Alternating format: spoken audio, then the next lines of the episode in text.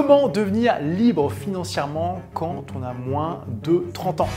Salut les rebelles intelligents, dans cette vidéo je vais vous proposer 4 clés pour devenir financièrement indépendant. La première c'est de choisir votre stratégie. Vous avez différentes stratégies possibles. Vous pouvez choisir d'être investisseur, chose que vous pouvez faire à côté du fait d'être employé par exemple. Vous pouvez choisir de penser en dehors de la boîte, je vais y revenir, et vous pouvez choisir d'être entrepreneur. Et puis vous pouvez même combiner un petit peu les approches. L'approche de l'investisseur, c'est de dire ok, je veux euh, devenir financièrement indépendant avec l'immobilier par exemple. Et je vais être employé, je vais garder mon salaire, je vais juste faire en sorte d'investir intelligemment pour pouvoir me constituer un patrimoine et je ne sais pas prendre ma retraite à 30 ans par exemple. Deuxième voie, pensez en dehors de la boîte. Et là, vous allez vous dire, ok, qu'est-ce que je veux dire exactement quand je dis que je veux être financièrement indépendant En général, ça veut dire que vous voulez avoir suffisamment de revenus passifs, donc du revenu qui vous demande pas beaucoup de temps. Alors ça ne veut pas dire zéro heure du tout de travail, ça veut peut-être dire, je sais pas, une heure, deux heures, trois heures de travail par semaine, et qui vous euh, permet de vivre confortablement et de vous consacrer à d'autres choses, de profiter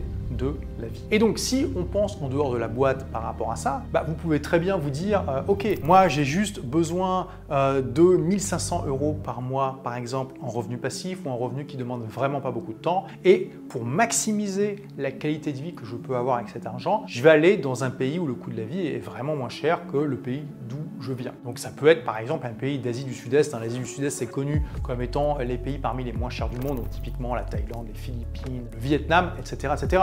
Avec 1500 euros là-bas, vous pouvez vraiment vivre extrêmement bien et puis avoir un style de vie paradisiaque qui vont faire rêver beaucoup de gens sur la plage avec les cocotiers, les eaux transparentes, etc. etc. Et la troisième voie possible, c'est l'entrepreneuriat. Les études sociologiques montrent que la plupart des millionnaires sont entrepreneurs. Ça ne veut pas dire qu'ils le sont tous, mais ça veut dire que la plupart le sont. Donc vous allez pouvoir maximiser en général vos revenus en étant entrepreneur. Après, vous l'avez compris, on peut très bien être indépendant financièrement sans être millionnaire. Si vous voulez 1500 euros par mois de revenus automatiques, euh, vous n'êtes pas millionnaire, mais vous pouvez vivre bien. Mais l'entrepreneuriat peut vraiment vous aider à maximiser vos revenus et aussi vous donner une certaine liberté de gérer vos affaires comme vous voulez. Si vous êtes employé, vous pouvez investir à côté. Par contre, si vous voulez partir en Thaïlande en étant employé, ah, il faut trouver un travail à distance qui accepte que vous soyez complètement euh, décalé avec plus 6 heures par exemple par rapport à la France ou la Belgique ou la Suisse euh, et c'est pas toujours facile. Si vous êtes entrepreneur sur le web, bah, bah, voilà, vous avez tout de suite beaucoup plus de liberté et c'est pas trop dur d'avoir un petit business sur le web qui rapporte 1500, 2000 euros par mois par exemple, sans même parler d'être millionnaire. Donc première clé, choisir votre voie, vous allez faire quoi? Notez, vous pouvez tout à fait les trois. Vous pouvez choisir de vous lancer dans l'entrepreneuriat en pensant en dehors de la boîte et en investissant aussi, hein, pour pas avoir tous vos œufs dans le même panier. La deuxième clé, c'est de vivre en dessous de vos moyens. Et ça, ça va vous permettre justement d'investir intelligemment. C'est pas parce que vous vivez dans un pays où le coût de la vie est pas cher que vous pouvez euh, bien cramer de l'argent comme ça. Alors, je dis pas qu'il faut pas vous faire plaisir, faites-vous plaisir, mais pensez à vous payer en premier. Et qu'est-ce que je veux dire par là? Quand vous touchez votre salaire, votre revenu, vos dividendes et que sais-je encore, toujours, toujours mettez d'abord la somme que vous avez convenue à l'avance de côté. Ça doit être au moins 10% de vos revenus, hein, minimum. Et ensuite seulement vous dépensez le reste. Croyez-moi, ça fonctionne beaucoup mieux dans ce sens que dans l'autre. C'est-à-dire que si vous investissez à la fin du mois ce qui vous reste, il y a des chances qu'il vous reste rien ou pas grand-chose. Troisième clé, investir intelligemment parce que investir c'est bien. Investir euh, intelligemment pour avoir euh, une bonne rentabilité, c'est mieux.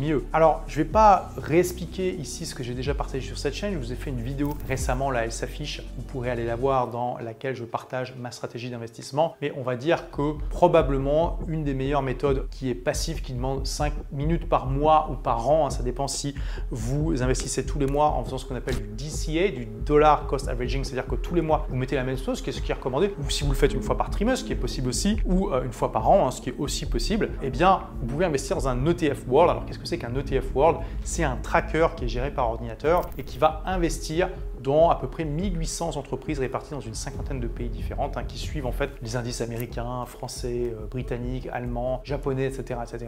Ce qui fait que vraiment vous n'avez pas tous vos œufs dans le même panier, vous êtes ultra diversifié et le risque, il faut le dire, est assez faible. Après, ce ne sont pas des conseils d'investissement, je vous partage ce que je fais moi, en fait, vos propres recherches. Et comprenez aussi que la bourse n'est pas faite pour tout le monde et qu'il peut y avoir des fluctuations. Il y a des années où il y aura des crises boursières et où votre capital va probablement être divisé par deux. Il faut que vous ayez le bon état d'esprit par rapport à ça. Si en vous loguant sur le compte de votre broker, vous voyez que vous avez euh, la moitié de votre argent euh, qui est là euh, et que vous paniquez et que vous commencez à vendre, vous n'êtes pas fait pour ce type d'investissement. Si vous comprenez que c'est des soldes et que c'est le moment d'en acheter plein parce que sur le long terme, au contraire, ça rapporte, vous avez le bon état d'esprit et vous pouvez utiliser euh, cette stratégie. En sachant que ce qui est recommandé, c'est d'avoir vraiment une vision à long terme, à 20 ou 30 ans, parce que c'est sur ce genre de long terme que vous êtes gagnant, parce que la bourse est extrêmement fluctuant et chaotique. Mais de manière générale, quand on regarde l'historique, ça gagne entre 8 à 10% par an en moyenne. Il y a des ans, ça fera plus 20, d'autres années, ça fera moins 20. Et quand il y aura euh, des euh, crises boursières, ça va faire moins 50. Ensuite, vous pouvez bien sûr investir dans l'immobilier. Moi, personnellement, je déteste, mais ça peut être quelque chose qui fonctionne pour vous. Et puis, c'est bien connu qu'il y a un excellent effet de levier avec l'immobilier, puisque en gros, vous utilisez l'argent des autres pour vous créer votre propre patrimoine. Vous utilisez l'argent de la banque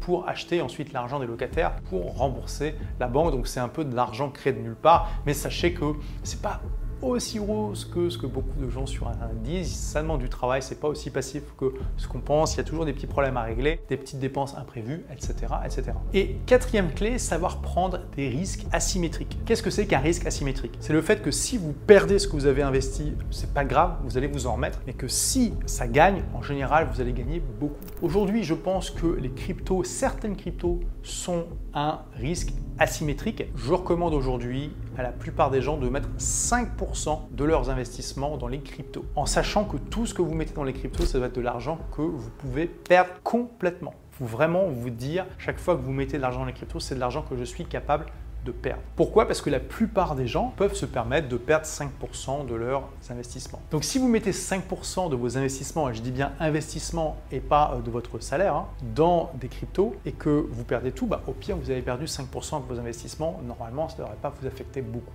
Mais je pense qu'il y a un potentiel de faire x10 ou x100 long terme et que donc c'est un risque asymétrique intéressant. Attention, ça ne veut pas dire que toutes les cryptos sont égales, absolument pas. Moi personnellement, j'investis uniquement dans Bitcoin et Ethereum. Je vous invite à faire vos propres recherches pour choisir en connaissance de cause les cryptos dans lesquels vous allez investir. Et je vous recommande vraiment d'étudier euh, la chose. Euh, faites pas comme tellement de gens qui achètent euh, ce qu'on appelle des shitcoins, des cryptos qui sont merdiques, hein, il faut le dire. C'est littéralement la traduction du terme, et parce qu'ils n'ont pas regardé les fondamentaux. Hein. Étudiez le Bitcoin, étudiez Ethereum, comprenez pourquoi ils ont de la valeur, pourquoi ils ont un potentiel intéressant et investissez uniquement dans les cryptos que vous comprenez. Merci d'avoir écouté ce podcast. Si vous l'avez aimé, est-ce que je peux vous demander une petite faveur?